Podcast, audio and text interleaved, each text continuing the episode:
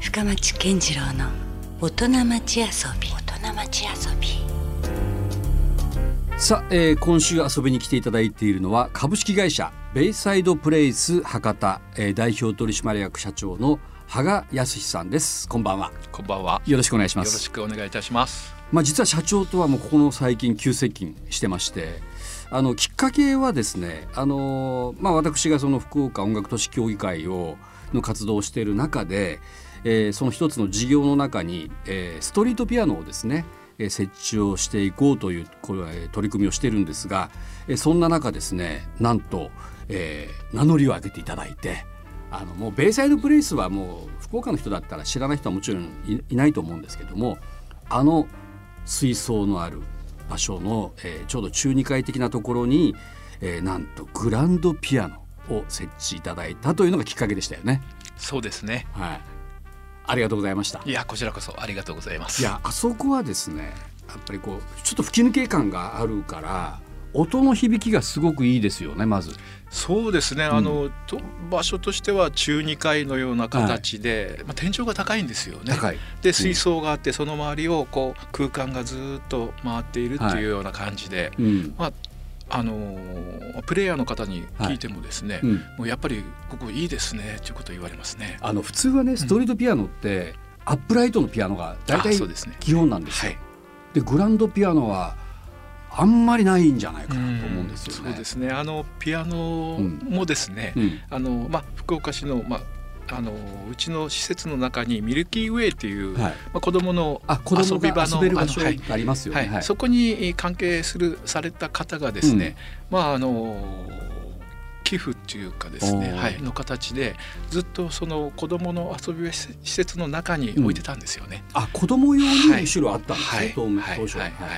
でまあ、ピアノ自体もですね、うんあのグランドピアノではい浜松まで選びに行って、ほうえーあれをお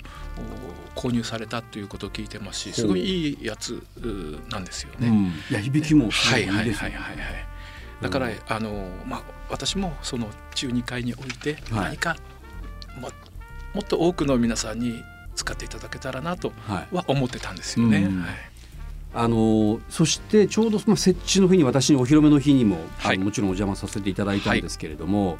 なんとその翌日にすごいサプライズなことが起こりましたよね。そうですね。あはのい。ーまあわかりやすく言うとバイオリニストのはい。高嶋ちさ子さんがそうです。偶然に、はい。えーベイサイドプレイスを通りかからって、まあ、ちょうどその船でね翌日に確か行き息ですね。はい。公演が、ね息ではい控えてあって。の12人のはいおバイオリニストその移動のさんタイミングにそのいわゆる、まあ、グループといいますか、はいあのピアニストの樺沢美乃さんとか、はい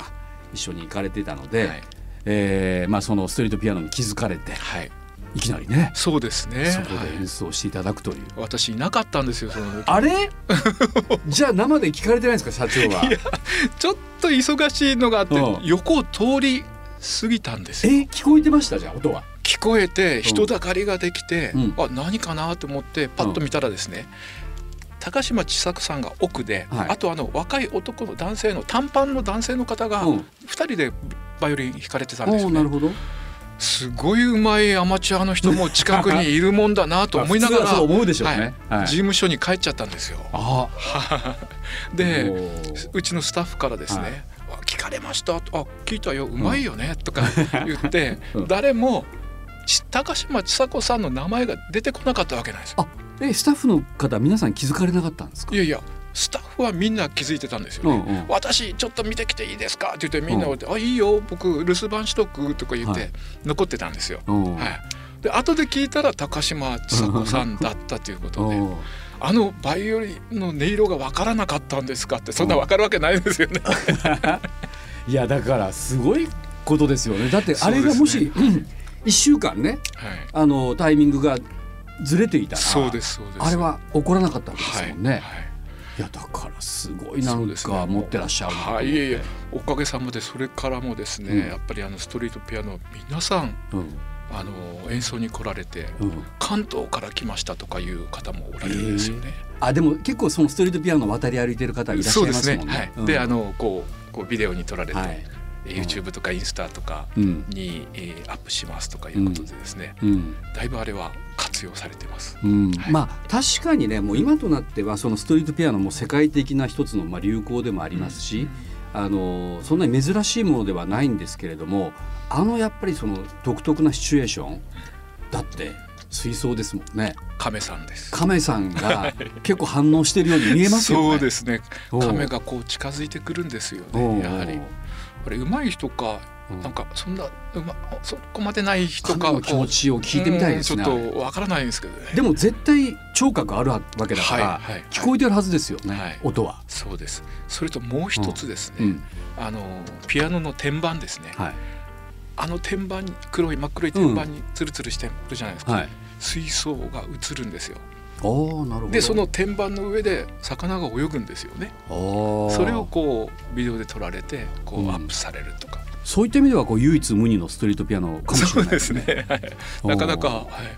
良かったなと。いやだからねあそこはだから映えるというか、うんそうですあねの。そういういや演者にとってもはい。すごくいいステージがそうでできすよたねな。という感ちじょでっすよとあの下のお通路といいますか、うお客さんの流れからはちょっとこう離れたうん中2階の奥まったところにありますんでですね、ははいい間接的に下に音が響いていくっていうことでうん演奏される方もですね、うんあのー平日なんかは、うんまあ気楽にというか、うんあまりその仰々しくなくてうん演奏できるスペースだと思うんですよね。いやはいいいと思いますよだってあのほら言っても港だから、その玄関口でもあるじゃないでそうすでかすそうです。はだいからなんかね、まあ、僕勝手に思ってるのがなんかそこにはいろんな物語はい出会いがあり、まあ、別れがあったりとか、そういう場でもあるから、なんかそこを彩るね装置としてもすごくいいところに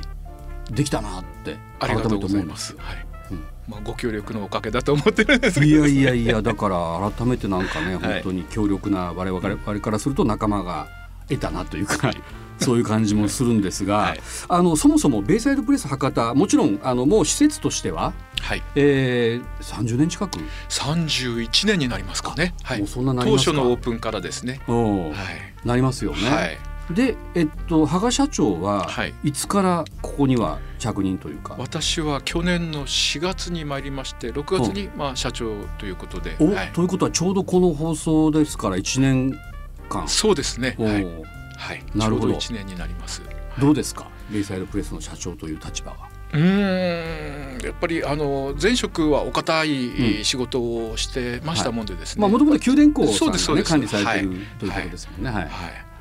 楽しいですね。あそうですか。はい、おうもうやっぱり自分でこれやってみようとかいううのをうん具現化するのが早いですよね。んあのなるほど施設的にもそんな大きい施設じゃないんで,、うんでスタッフも少人数で、まあ、やってますんででうすね、んはい、これやろうかということから実行に移すのが結構早くて、うんはい、楽しくやらせていただいてます。なるほど、はいもちろん港の機能はありますし、まあ、商業施設でもあるわけですもんねでも何かこうその何かこう文化性というんですか、まあ、そのストリートピアノもそそうのですね象徴だと思いますけど、何かこうそういうああいう場所っていうのはねあのいろいろこう考えられますよね。そうですね、うんあの私が来た昨年ですね、はいもう皆さんご存知の通りコロナコロナ、うんマンボウ緊急事態宣言でそれこそ移動もはばかられる実際そうです、ん何もできない、うんあの港の往来ももうほとんどなくなって、うんといううーかなりやっぱりこうとだ閑たん散としたんですかそうですこのは1い年は。ですはいうんでまあその中でもお私ども飲食店、えー飲食中心のうんおお店が多かったもんでですね、はいやっぱりすごくコロナの影響を受けちゃったんですよなるねほどはいまあ、売り上げなんかももう3分の1ぐらいとか、まあしょうがないといえばしょうがないいうで感じですすよねね。はいうんまあ、その中で、うんその緊急事態宣宣言がある程度落ち着いて、うんまた人の往来があー復活するようになったらどういったうこんうベイサイドにしようかなということで、まあ、社員とずっと話してたんですよ、あね、この1年間、はい特に。はい、でやっぱりその飲食一本足打法じゃなくて、うん他の飲食以外のをもうちょっと取り入れたいよね、うん何がいい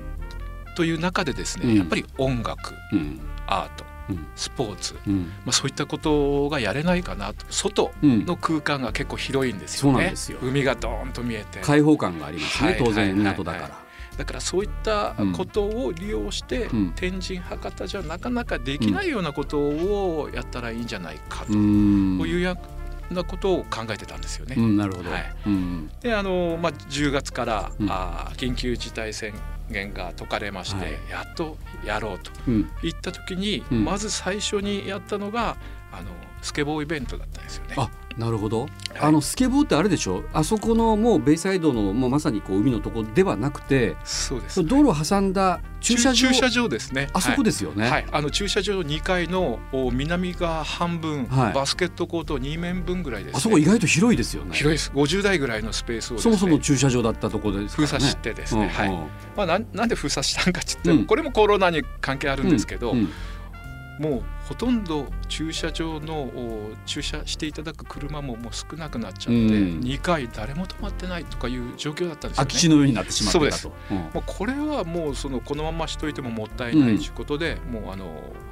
ベイサイドパーキングをやめて、ベイサイドパークにしちゃったんですよあね。パークに行ったんですね、おなるほどで多目多目的に何でもやろうということで、うんまず最初にスケボーとかあアーバンスポーツですようんね、うんうんはい、そういったので若者に来ていただこうと、なるほど、はい、でやったんですよね。うんで、まあ、スケボーの、おまあ、福岡の、お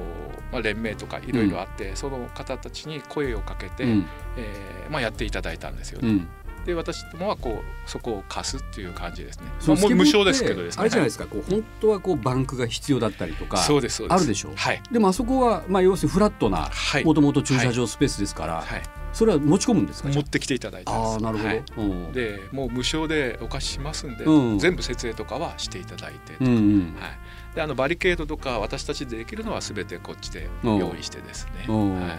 でそれがなかなか盛況で、うんはいだってそれ天神とかじゃできないですでよねきないですねスペースがいるから、はいあのそしたら今度はバスケをやりましょう、うんその次 BMX やりましょうとうん BMX はあの福岡のみな県南の方になんかすごい中学生、あーははいもう日本もトップクラスありますのいますね、はいうん方がはいしょ昭和君とかなんかいうあ子のがあいれてかなややめの方かなんかが拠点、やめであすやあめですー、なんか聞いたことあります、はい、あの子を呼んでですね、おうおうはい、でそのお父さんたちにも全て手伝っていただいて、うんまたあれを作ったんですよね BMX のお。ーはないるほ、ど、はいでそういうのをおーやってきました。あまずはです結構じゃあもそうでうすなんかならではなことが起そうこでっすねてますね。はいうんでそのやる時にもですね、うんやっぱりあの白いえーあのボードがこうそちょっと囲ってるんですけど、まあいわゆるこう壁のように。そうです壁ですね、はいあれ落書きとかいろいろあったんでこれうもん綺麗にしようかなとか言ってたんですけど、うんはいまあ、そこであの福岡の,、はいあのストリート系のアーティストはい。の方にちょっとお声がけというかご協協力いただいてですね、はいあのあれですかいわゆるグラフィティアートというか絵描いてくれませんかいよいよだからなんかそのシチュエーションがとそうですそうです、ねはいできてきますよね。はいうんペンキ代こっちで出しますからおー絵描いてくれませんかという感じでです ねギャラは出せんけどはい材料費ぐらい出るんそでうみすたいな。そうですはい、 はい、まあでうん今もうご覧いただければは壁面にすべてあの今のいや見ましたよ、はいもう一面じゃないですか。そうですそうねです全部はこうグラフィティがい、はい出来上がってますよ、でね。まだ少し残ってますんでですね、うんそういうイベントの都度そういうのを書いていただこうかなとかも、ああどんどんモねデルですそねれは増やしたり、はい何か変わっていったりということもできるかもしれませんしね。はい、なるほど。まずそういうことをやって、う若い人が結構来ていただけるようになって、うんで次にうん11月ですかね、はいあの海辺の発表会ということではこれ学生さんたちを対象い。に、うん。あのまあ、中学生高校生、えーまあ、専門大学生とか、はい。あのまあ、文化祭とかできない状況でしたです、ああ確かに。はいうん。なかなかそのできない状況の中で、うん。えーまああー緊急事態が明けて、うん。えーそしたらその今までできなかった分をここでやっていただこうじゃないかっていう開かれた文は化い祭みたいな。企画をしたんですよね。おうおううちの中庭を使っていただいて、うんであの PA とかその音響設備は私どもが持っているものをですうね、んえー提供して、はいその操作なんかもうちで、えースタッフがやって、おうでまあ文化祭形式でうんとか、まあ、太鼓のグループですとか、はい。バンドですとか吹奏楽的なやつとかそうですそうです、おはーい、そういうのを、えー、と11月の2日間、えー土日2日間の4週う続けて連続でそれ関係者がも結構来られるんじゃないですか。じゃいや来られますね、あね。お父さん。んお母さんもうん。来て駐車場に車止めていただいて、うん。ご飯食べていただいて、うん。はい、まあこうえらい賑やったっていう感じですね。いやだってアマチュアとはいえど結構レベルの高い学生とかそう部です活ありますからねはいたはくいさんね、はこれはだからたまたま通りすがった人も、ん結構立ち止まったりされるでしょい。。そうですね。はい。うんもうすごい、えーあの活気が出て、うんえー来たっていうところだったですね、あーはいなるほど10月11月でなんかいい港になんかどんどんなってるじゃないですか。ありがとうございますおーまだまだいい港にしなければいけないんですけどですねおー、はなるいほ、あのストリートピアノはいを皮切りに、うんえーまだまだあのいつも常時常にじゃないけど、あのスポットでじゃなくてですね、誰かがこう音楽を奏でているとか、そういう街に、えーえー港に、うんえーしたいと言いますかうん。あーまああのライブがあー定期的に開開催されたりですね、ははいいそういったそうなんです。だからイベントだけにも限らないというかね。そうですね街中ではい日常的に何か音楽がはい溢れているような、そうですれが一番ね、はい音楽都市としてもいいですよね。はいうん。でなんかその他にもじゃあ何か今、えーやってらっしゃることだったりとか、あの今後計画こんなことしたいなっていうのはあるんですか。そうですね、うんはいあのーまあ、音楽とスポーツと、うんお言いましたけど、まあ、スポーツの方はですね、先ほどのあのーベイサイドパークはい。ああの上をですね、えーまあ、ララポートさん、はいあのーバス新ケしくできコーまトしたとよか、ねフットサルとかはいありますよね、フットサルだってベイサイドもありますよね。ありますあります、うん今度バスケをうん。常時できるような、うんあー形にできないかなとおう思ってるんですよあそれも常設でです常設でお、はい、フェンスをつけてですね、はいはい、あでそれもいいかも、はいうんで下もですねこうまあこうポンポンポンと置いて、なんか3 0センチか4 0センチのやつをこう置いてするコートができるんですようね、んはいまあ、そういったのに使って、うんでそこで、うんあの音楽イベントもやりたい、うんまあ特にそういうストリートカルチャーって音楽との親和性もありますかそうですそうですらはねいうんまあ、バスケで使うんですけど、はいお週末うーコンサートライブにも使えるように、うんえーそのフェンスうーとかはもうこう開閉式のような形にしてですね、うん海に向かってえーステージを作るとかいいですね、まあ、そういったのができたらですねと思ってるんですけど、いやあとね僕先日あのふと思ったんですけど、あのサークルというねフェスがはいあありましたよねあのマリメッセで、はい、マリメッセではいでその時に、はいあのまあ、あそこって実はそう集積してるわけですよね、うんうんサンパレスもあるし、うんうんまあ、国際センターなんかもあそっうですて、はいだからまあイベントが割と随時行われている中で、まあ、お客さんたちが結構流動しているわけですもんね、はいだからそこのあそこのいわゆるこう港周りの公園のような通りをずっとこう横断してるお客さんが多かったんですよ。はいだからたそしたら今度はベイサイドではハワイアンのイベントがあっていたり、だからなんかねこうすごくこうそれぞれの施設感がこう連動してる感じがすごくしたんですよだからなんかほらよく僕らってライブとか行った時にいきなりそのもうバスとか電車とかに乗ったらもう現実の日常にもうん急に引き戻されそるうですねはいんだけれども、あそこだったらうんなんかちょっと余韻に浸れそうなそうです港だし、はいはいそんな気がしたんですよ。今その取り組みもやってるんですよねおやこれあの真ん中の B 館っていう、うんあ言ってるところなはんでいすけど、リーガンができましたよね。はいあの、はい新しいあそこにカフェのかっこいいカフェが一つあるんですけど、はいはいそこそういった余韻に浸るお客さんが前を通ってうん変えられるんですよねうんうんだから夜遅くまでそこを開けて、はい今あの、まあ、そうそういったお客さんをはい。そこでちょっとくつろいでもらうとかああなるほど。そういったのもおやり始めたばかりなんですけどですうね、んうはい、ん。この前もあのそのビズとかもありあビあってーまムしたでよね同時開催じゃないけど、あはってましたもんね。で結構多かったんでですね、うんはい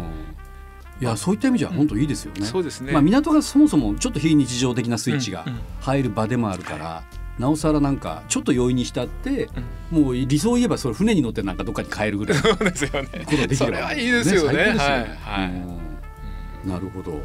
いやいやなんか夢ばっかり広がる感じですけども、はいあのそもそもなんですけどね、はいもうちょっとその芳賀社長ご自身の話もお伺いしたいんですけども、まあ、ベイサイドに着任される前はどういうことをされてましたえー前任はですね、はいえーまあ、私九電工出身で、はい今でも席が九電工にあるんですけど、はいえー前任はですね営業本部の事業開発部というところに、えおうー在籍しておりましはて、い、まあ、あの風車とかですね風車太陽はい、風力発電ああ、はいなるほどはいはい、とか太陽光発電の発電所を作るとか、うん、発電所を作るのを、まあ、検討するとかおーあるいはあの PFI と言われる、はいあのうん官と民がはい一緒にまなあ、って一緒になってうんやる、あのマリンメッセのビーカンなんかも、うんあれうそのち一つでやらして、ですよねあ九電庫でやらせていただいたんですけあどそうなんですか、はおーい、そういった、まあ、営業関係の仕事、おーはい、についてました、あでもそれはそれでちょっとはい面白そうなというか、そうですねはい、ねスケール感もあはるい、し結構うん大きいえー案件が多かったもんでですうね、んはい、そしてまあ今のベイサイドプレス博多現在にそうですね至るはい、はといいう感じなんですね。はいおーなるほどやっぱこういうなんかね人生っていうのもちょっと僕なんかは全然全く想像つかないんです けど面白そうですねなんかあ先が見今えない振り返ってみれば面白かったっていう感じですよね、うん今までうも、んこれからも面白いと思うんですけどなんかはい苦労とか失敗談とかはあるんですか、いや苦労失敗というか、うんまあ仕事は私下手な方なんでいや失そんな敗でいい人が社長社長やれやれみたいな感じで続かないですよ。 いや私はあの自分でやるよりも、うんおモチベーターの方なんで。うん、あこれもうすごいねあ、うんすごいね君って言って乗せる働いのが上手働いていただくっていう感じですね。あーでもそこも結構ね社長の一つのあれですよねスキルですよね。みんなのこう現場の人たちを盛り上げていくという、そうですね、はいあはなるほどじゃあどちらかというと俺が俺がというタイプではなくてい、ないですね。縁の下のはい力持ち的な、そうですね、そんなタイプですか、はい、今日ここにあの来てますけど、うん、結構露出するのなかなか得意じゃない方なんであメディアとかどうなんですかにこういうラジオで喋ったりする経験っていうのはないっす初めてです。はい初めてなんですか、はい、もうテレビのインタビューとかちょくちょくあるんですけど、おうおうもうドキドキドキドキってしてもうで緊張もなばんっかかりしてまえらすい。水を得た作い家えいさんえいえ結構流暢にそういうことあります喋ら。れてますけどね、はへえそうなんですか、まあでもそれは光栄ですよ我々としても初めてね、はいこうやって引きずり出せたというか、機会を与えていただきましてそあういりうがとう感ごじざいもましす。何かじゃあ今までのねそういはういこう社長業も続いていかれる中で、ご自身の中でね、はいなんか気づいたことだったりとか、あこれはやっぱり自分の大切にしたいなと思うようなことっていうと何ですか、そうですね。あのやっぱり仕事はやっぱり自分らしく働くことがやっぱり一番、うんあのまあなんて言いますか成果も上がるし、えーと思うんですよね、ははいいだからあの、まあ、やらされ感ってよく言われるんですけど、やらされひ人からあー命令されて、うんまあ、仕事をしないと、うんおまあ、私今社長という立場なはいんでですね、はいそのやらされ感を持って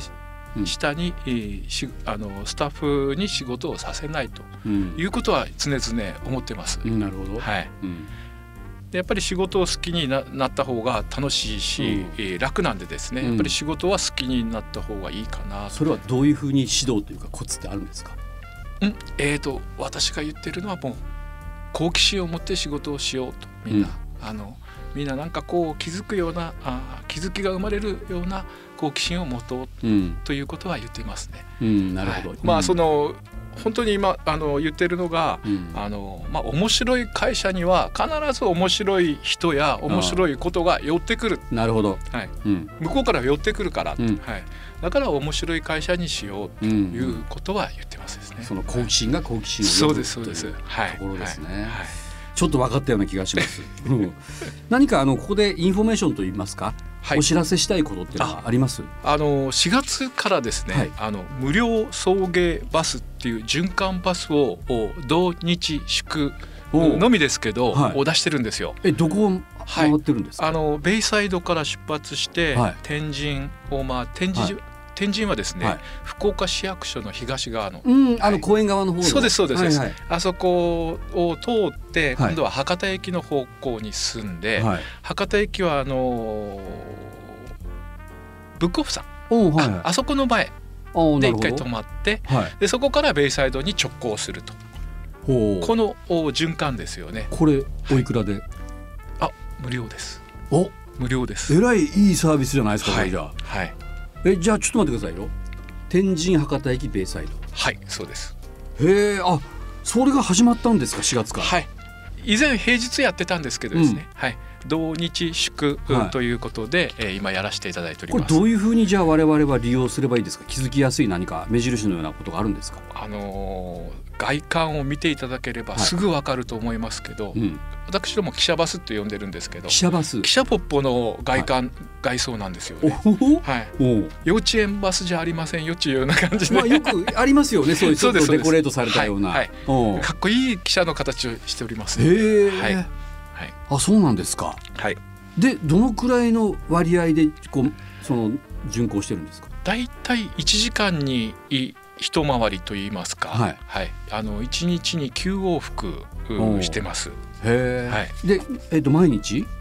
えー、同日祝あは同毎日日祝日かはい、毎日です。えでもそれで言うと、はいまあちょっと待ってたらはい、何気にも